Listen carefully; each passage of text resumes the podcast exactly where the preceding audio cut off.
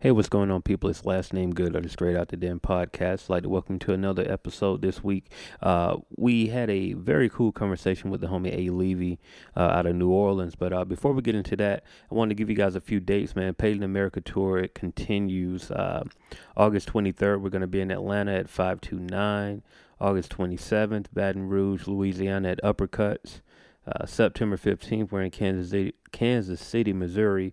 Uh, that location is to be determined. Um, then uh, September 17th, we're in Indianapolis, Indiana at the Hoosier Dome.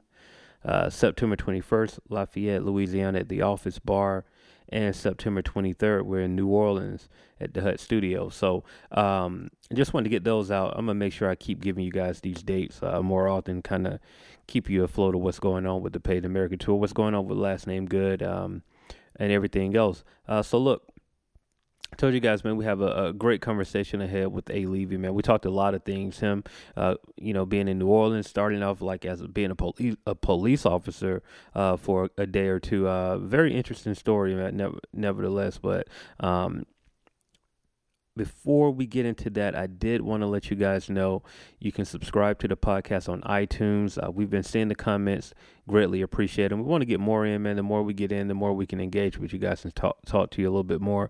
But if you're listening on SoundCloud, that's cool. You know, just drop a comment there on SoundCloud. We get all of the comments there, uh, even on Google Play.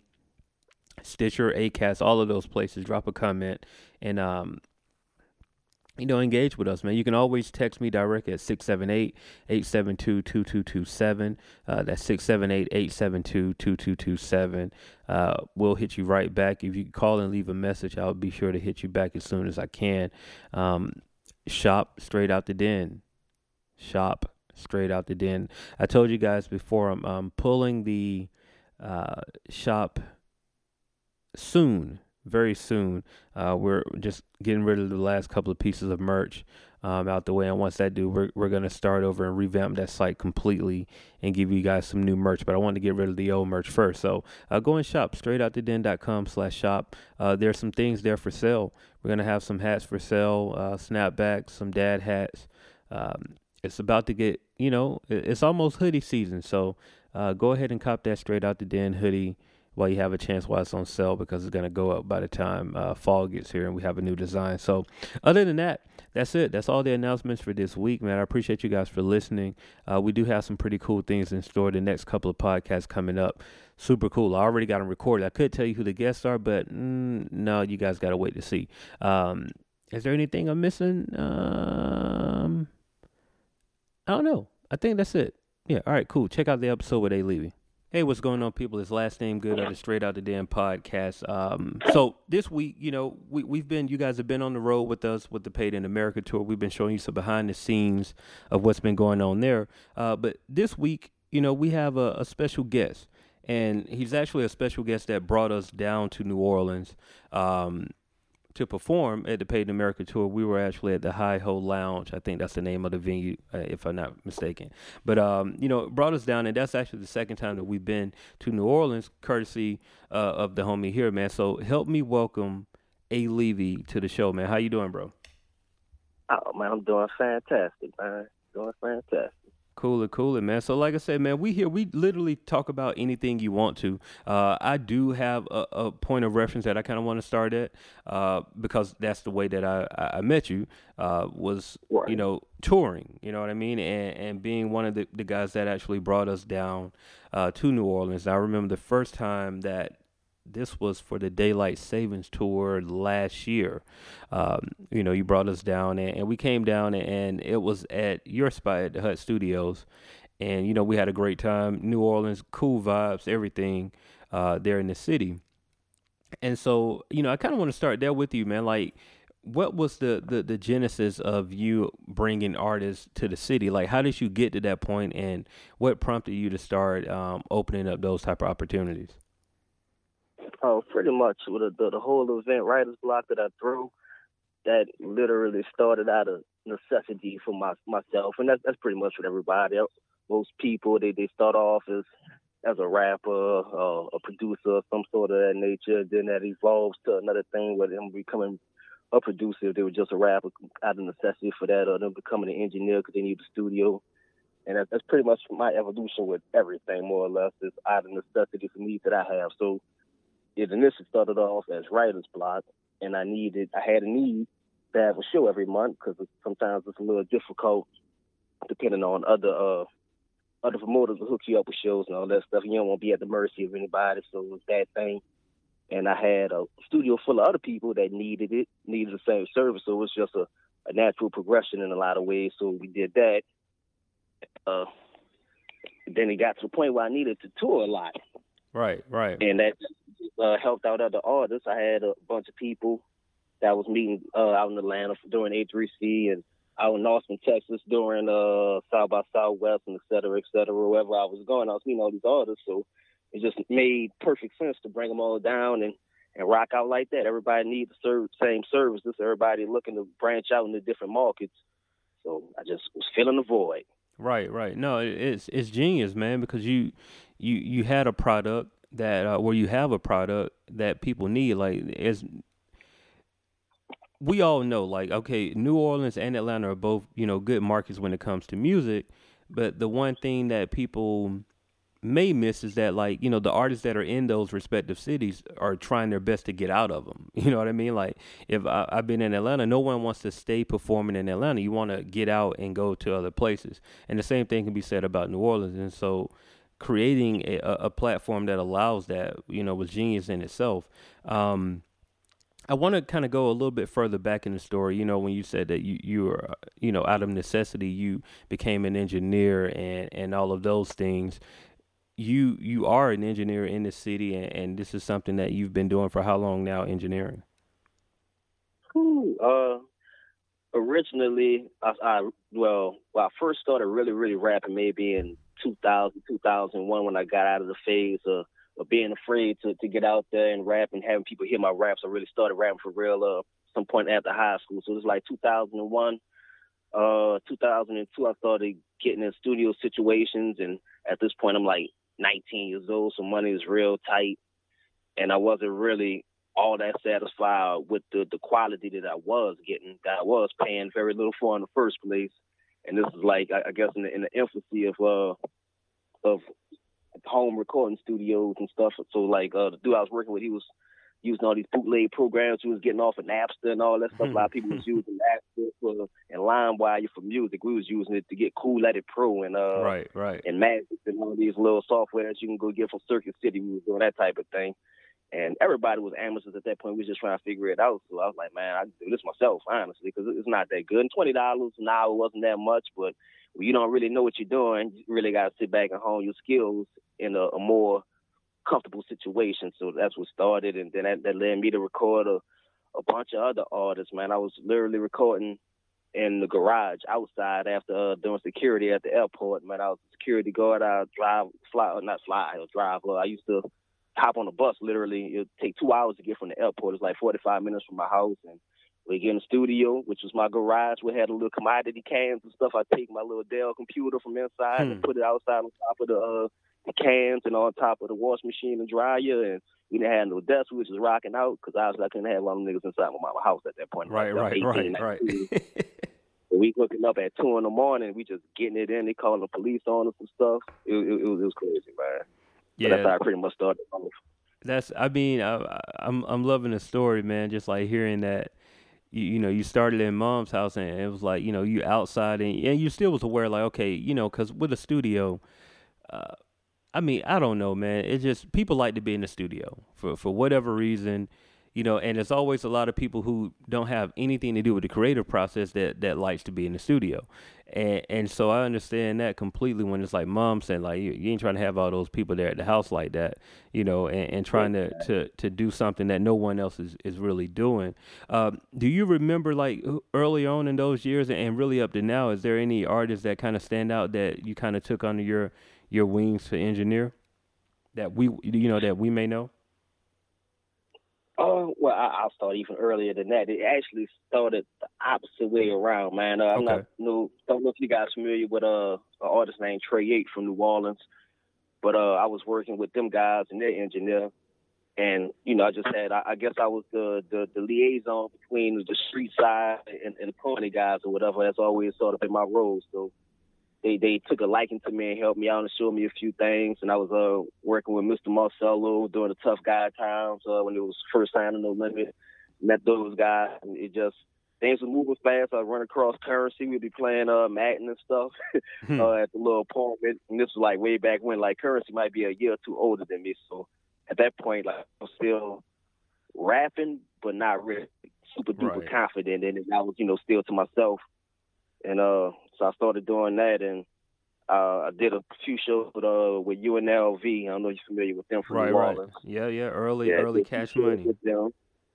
And like one of my, my first big shows that was supposed to happen uh was like UNLV and it was opening up for for Master P. This was maybe I say this maybe 2003 or so. It was in Okay. Biloxi and and uh Master P did some weird shit. He always been pretty weird, but uh he more or less he rode around the club in like a limo and then I guess he didn't like the crowd or something like that and he pulled off so it was just like me, UNLV, and LV, and a few other people, and they had a big ass crowd. Like I said, No Limit was still pretty, probably big around that point. That Right, was uh, when right. they got like 5th Ward Weebie and Choppa and all that stuff.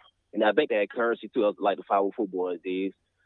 So he he flaked out, and we just rocked out like that. But uh, that to answer the, the original question, that's a lot of people that helped me out.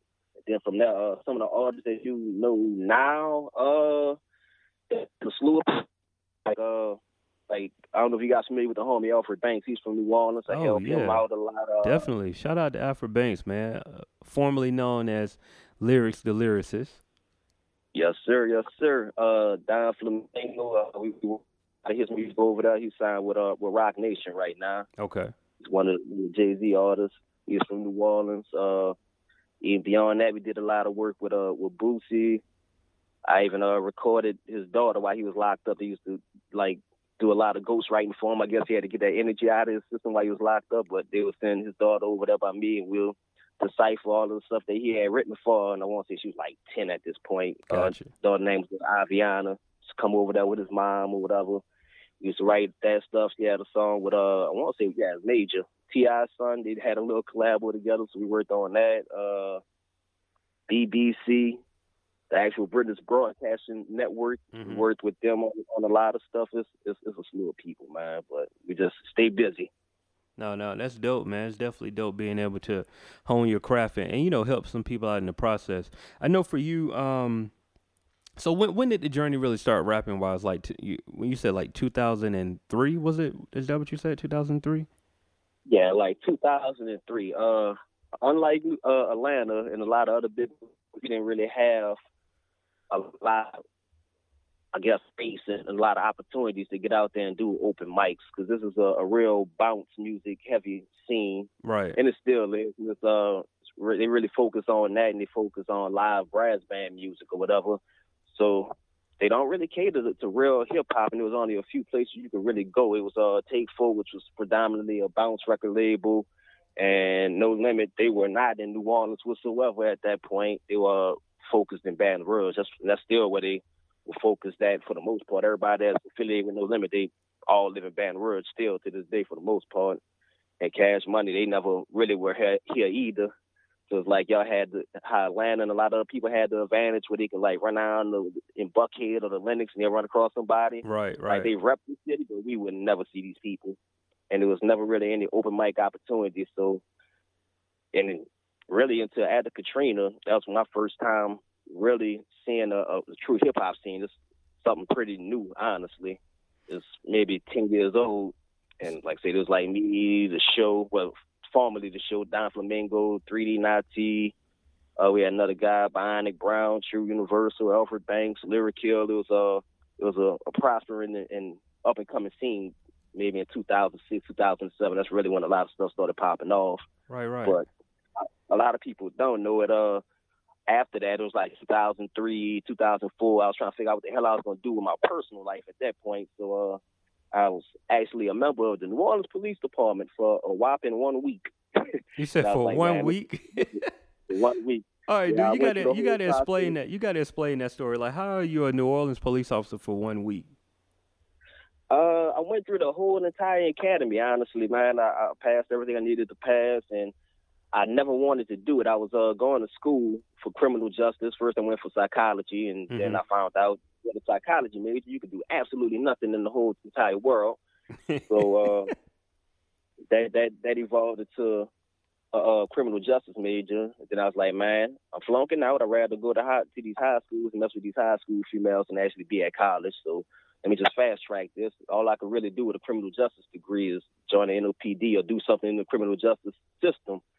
So one of my homeboys, it was always, literally always his dream to become a New Orleans police officer for some odd, crazy reason. I don't know why. Right. I like, shit, I'm not doing nothing else with my life. So I went ahead and and went with him to take the test. He failed that bitch like three times, and I was just standing by. You know, he hyped me up. He told me on the whole we could be uh Martin Lawrence and Will Smith. Man, it's, it's gonna be cool. We're gonna do this together. And this right. dope. So I'm like, oh, yeah, that that sounds dope. Why not? I ain't doing nothing else. And uh, I, I made it through, and I was more or less just waiting on him to pass the test, and that never really happened or whatever. And you know, he went a different direction with his career, and I was stuck in there, and I didn't have no other ideas of what to do.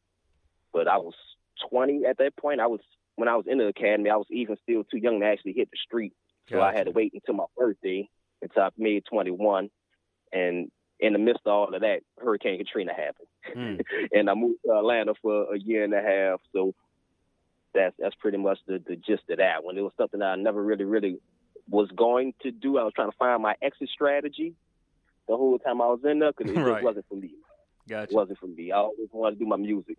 So you you said earlier, man, in the conversation that like Hurricane Katrina really affected the hip hop scene in New Orleans in, in, like a positive way. And I've I've never yeah. I've never heard that. You know what I mean? Like I, you know how things are the perception from the outside looking in. You know, us from Atlanta always thought like, man, you know, New Orleans, y'all on top. Y'all got cash money. Y'all got uh, no limit. You know what I mean? Like there were runs, a long period of, uh, of time for runs. But you know, kind of hearing what you're saying, like those crews didn't really operate out of New Orleans. They from New Orleans, but they didn't operate out of New Orleans. So you guys didn't really get a chance to have those opportunities. Real, you know, kind of take advantage of those opportunities with them being from New Orleans like that. So how how really did Hurricane Katrina, you know, something as as huge as that, and we know the impact that it had on the city negatively, but how did it positively affect hip hop? Well, for for us, for a lot of cats like me, for example, I, I lived, I guess, in maybe the the equivalent of maybe Alpharetta or Lawrenceville or something like that for you guys. Right. That's not really the the the city is nowhere near as big as Atlanta, but I guess to put it in perspective, that would be the the more upper class or semi upper class, less hood areas or whatever. And all our artists predominantly come from from the projects from uptown. They come from the Calio, the Magnolia, et cetera, et cetera. And they all come from a, a one general area and they all run together. So there was no artist from Gentilly really that was doing anything. There was no artist from New Orleans East that was doing anything. So if you weren't affiliated with anybody from those areas, like uh like Currency for example, he was affiliated with a couple of key people from Magnolia from the Magnolia Project and stuff like that. So that was his way in. Mm-hmm. And you didn't have a way in if you weren't affiliated with anybody. You wasn't even really gonna get on regardless because it's, it's, it's just the way things were at that time. Like Master P, he had all his people in Baton Rouge, but he was operating out of California for the most part. And, you know, obviously Cash Money, they, they moved on to Miami and all that good stuff. So they'll keep an ear to the streets based on the people that were still there, that were touching people. But if you they weren't going out to like no uh, Apache Cafe or nothing like that, right, looking for nobody. Right, right, right. never had that type of deal. They weren't never looking for no artists. It was just the people that was around them. They they uh they have bodyguards rapping and things of that nature. Uh, you know, the, the muscle or the D boys that they kept around. That was pretty much what they they record label was made up of, or whatever helped them out. But uh, after Katrina, though, I said the, the scene took off, and it may be partially because we had so many people that branched out and got to get game from other areas, and then they all came back. And I think that was a big influence. Just just getting game from a lot of different markets. The bulk of the city went to Houston, so that helped out a lot of people, and had a few others went to Atlanta, and it just worked out for, right. for the better, I, I believe. Right, right. I got you, man. So let me ask you this, bro. Like, when when at what point did you realize that like okay this music is not just a thing anymore. It's it's actually real. At, at what point in your life um, did that happen, and, and what around that time kind of led to you knowing that like, okay, I really can do this professionally?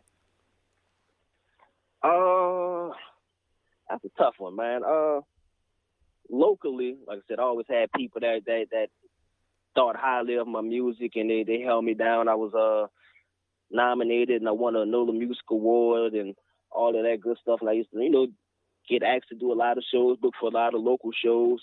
But it was just because my name was, I guess, somewhat buzzing in the city. But I, I never, I didn't have a real true fan base because it was more or less always that open mic type feel of an event.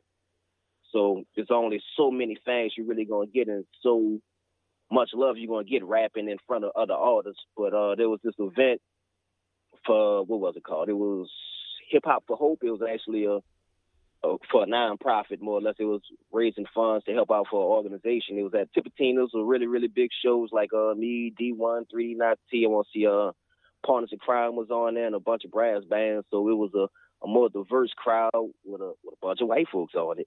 Hmm. and that might have been the first time actually getting in front of a, a, a, diverse crowd that was not all rappers. And they, they was loving me, man. So I was like, man, this shit just might work. And and then I actually got opportunity to go out of town and do shows and like seeing people literally won't buy the, the shirt off my back and everything that I got going leaving out with, with you know having all of the merch gone. That was a, a beautiful thing, man. So that's really when it took off for me. And I was like, man, this this might work. This might work because it's you know just doing the the rapper circuit, I guess, and doing the smaller shows. You never really see that. You don't get that type of love, and you really get that type of love from from strangers more than right. people that actually knew you because you, you you become normal. We saw that before. We saw that, been there, done that. Absolutely. No, no, you said something just then, man. Like for real, is I know, and, and you know, here, here's the thing, right? Artists, depending on where you're from, and, and, the perception is, for most people right now, Atlanta is the popping city, and in one way it is, right? But right, you got to look at it. Atlanta is only popping for artists that you know already made it. you know what I'm saying? It's kind of right. like Atlanta is not. You know, people see Atlanta as popping because there are these artists that are coming from Atlanta. But the truth is, most of these artists, if they're not already in a clique, they you know, they left and, and came back. You know what I mean? And so it, it's not like these artists are, you know, the strip club club culture is one thing like that. You know, it, that's heavy in the city, and that that died down for a second, but it, it worked its way back up. But for the most part, man, it's like it's the same in every city.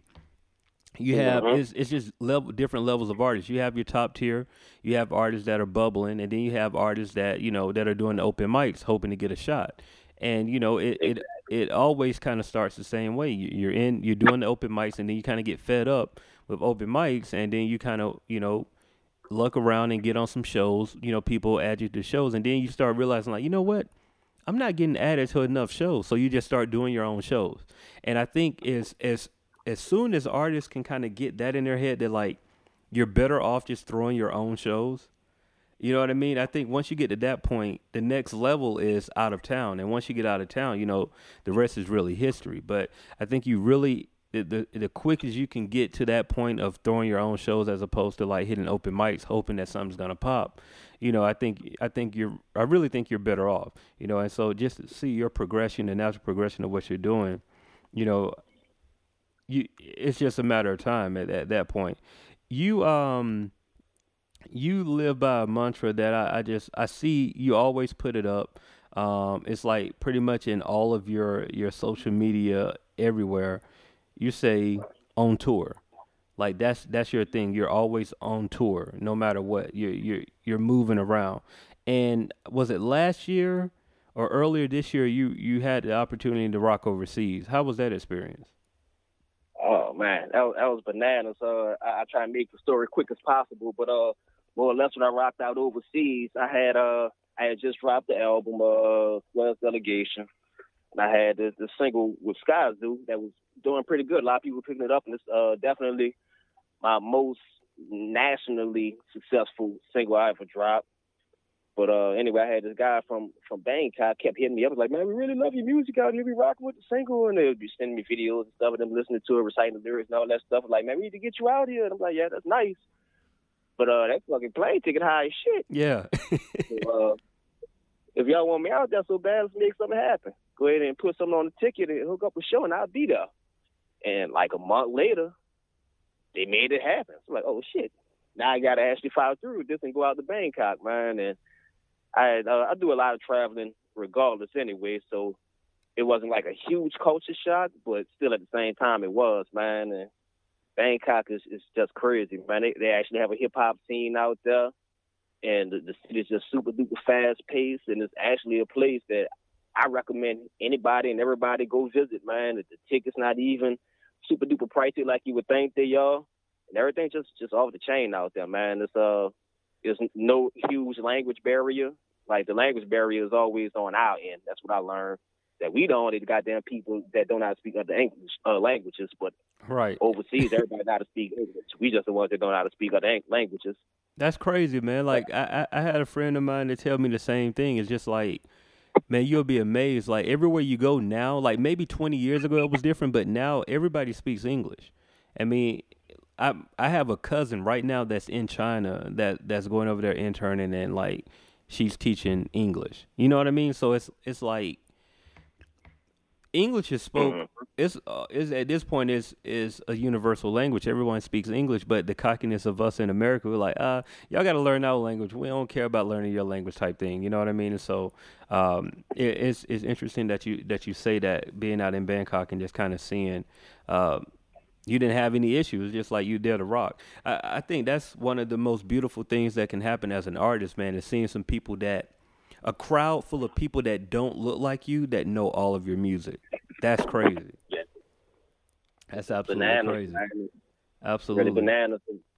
Now, uh, I know, man, we, are going to get ready to wrap up, but before we do, I, I really want to talk about your uh, social media act- antics, man. Like, you go off on some tangents talking about sports. You talk about everything on your social media, and I appreciate it because you, you literally have fun with your social media. So, like, I'm just going through your tweets, bro. Like this is we just going through tweets. all right. So like uh all right, three hours ago, Darius Miller must have found the confidence overseas. That dude played so timid here the first time around. All right, so you obviously is like, you know, you're a huge basketball fan, I'm gonna assume, right? You you do you tweet a lot about you know, sports and, and, and, basketball in particular. You talking about Rondo triple triple doubles and, and all of that. Like, where did it? Where did this this this love uh, for sports come from? And then you react reenacting it here on Twitter and like putting your thoughts on Twitter all the time. Well, it, it all started off. I was always, uh, and that's why I didn't always rap from the beginning. The rap thing was something that I did afterward. But uh, coming up, I was the guy that everybody thought was gonna make it playing football. Man, I was uh, a pretty good running back way back when uh, during middle school and high school, and I was supposed to have some situations with college that didn't go quite right. So uh, I ended up taking all of my, my energy and all of my depression and all of these people telling me, man, you were supposed to make it, man. What happened to you? I thought you was gonna do this and do that. I heard that way more than anything about my music, probably up until I was about 23. So I, I might have been depressed. I don't know, but I took all of my energy and I put it into music. But I always was a, a more sports oriented person for that for that reason. Like I said, that's literally the reason I went to school. Mm. And I'm talking as early as elementary. I'm not. I won't go as far as to say that I would have dropped out or anything like that, but that's the only reason I went to school. Literally, I'd be at school an hour before anybody else to play with the kids They got dropped off early, uh, like the early, uh, I forget the damn program. Down here they call it a depth, but it's more or less the kids that parents needed daycare because they need to drop oh, the kids off early. Gotcha, gotcha, gotcha. Yeah, that type of thing.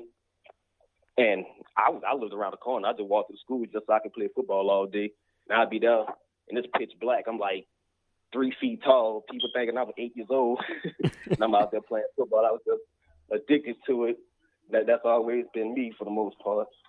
For sure. So yeah, hold on. Gotcha, gotcha, man. And, and yeah, um, yeah. one last, yeah, yeah, yeah, one last thing, man. Um, the merch game, right?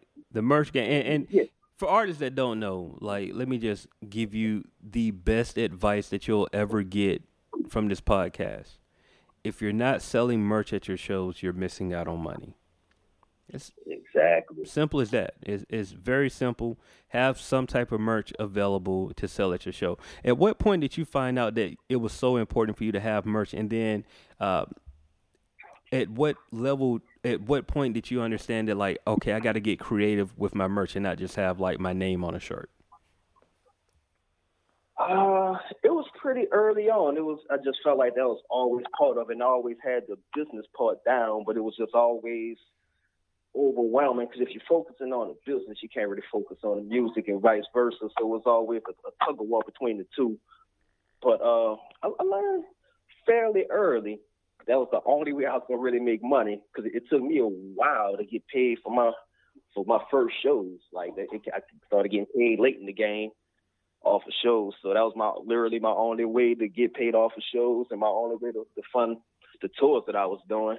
So I figure as long as I can make a hundred, two hundred dollars a night off of merch, I'm good. And I wanted to find a way to brand myself without uh I wanted to find a way to brand myself without having any issues as far as just being my name. Nobody right. wants to wear a Levy shirt. I wanted to actually make money. I don't want to have merch for the sake of having merch, just so me and my homeboys could wear it. I wanted something that was universal with some universal appeal. And for me, when I was coming up with my actual logo, I was thinking I need something universal, literally in a sense where not not just saying it to, to sound generic, but literally I needed to be universal where it appeals to multiple races, to multiple ages, to multiple sexes. It doesn't, I didn't want to have like a gold tooth logo or something like that. And all I got is little white kids from the suburbs want to get it. right, right. And older right. people might not want to rock with it, or younger people might not want to rock with it, or parents might not want to buy it because it, it seems like it has a negative stigma to it. So I just kept it as neutral as possible, and it's, it's been rolling, man. I did actually a lot of numbers with the with the uh, apparel, and I had all kind of deals. Football players and threw all kind of money my way, and I actually just got out of a deal that didn't go good. But moral story, dude funded like shot me a whole shitload of money to be affiliated with it, man. But that didn't pan out. He started having health issues and stuff. So I actually just got out of that deal, man. But it's it's been moving, man. We did some serious numbers uh to date since about 2000 and I'll say maybe 2010 or 11 we did maybe about thirty thousand shirts, and that's predominantly just in the city. Like the the brand is pretty strong, man. That's dope, man. So, that's dope. Well, look, bro. Anybody, I definitely recommend them go ahead and get on the merch. Get on the merch ASAP. You're right about that, man. But look, bro, we appreciate you calling in, man. Is there anything else, uh, final words that you want to talk to the people? Tell them right now. The floor is yours. I'm gonna be quiet. Man, the new album Reparations, I'm currently working on it. It's, it's, it's bananas. I got all kind of surprise features, and it's just gonna be amazing, man. I might even have some some of my uh, favorite Atlanta folks on the album. We never know, man. I might have to have a conversation with you after we hop off the phone, man. But Reparations is coming. It's a it's a politically influenced album. It's just what it sounds like, but it's gonna be politically influenced for some that you could dance to. That's that's not too preachy. If that makes sense, it's, it's gonna sure. be dope. You're gonna like it. All good, man. Well, look, man, this is Straight Out the Den podcast. I'm your host, Last Name Good. You can follow me on all things social media at Last Name Good. You can follow the podcast at Straight Out the Den. That's S T R, the number eight, O U T D A D E N. Uh, A Levy, man, get the folks to social media before you get out of here. Uh, it's A L E V Y World. No Ebonic spelling. That's just A Levy World. That's on Twitter, Facebook, Instagram, probably still on MySpace too, man. Anywhere that you, wherever you at, I'm there too. All right. Just check A Levy World, and as far as the music, you just type in A. Dot Levy, and I should pop up on all your streaming websites, man. And hopefully y'all enjoy. Scream at me, man. For sure, man. Well, look, as always, if you have a dream, pray on that dream, research that dream, and work until that dream becomes reality. I'm last name good of the Straight Out the Den podcast. He's A. Levy. We out. Peace. The Straight Out the Den podcast is powered by the Indie Creative Network.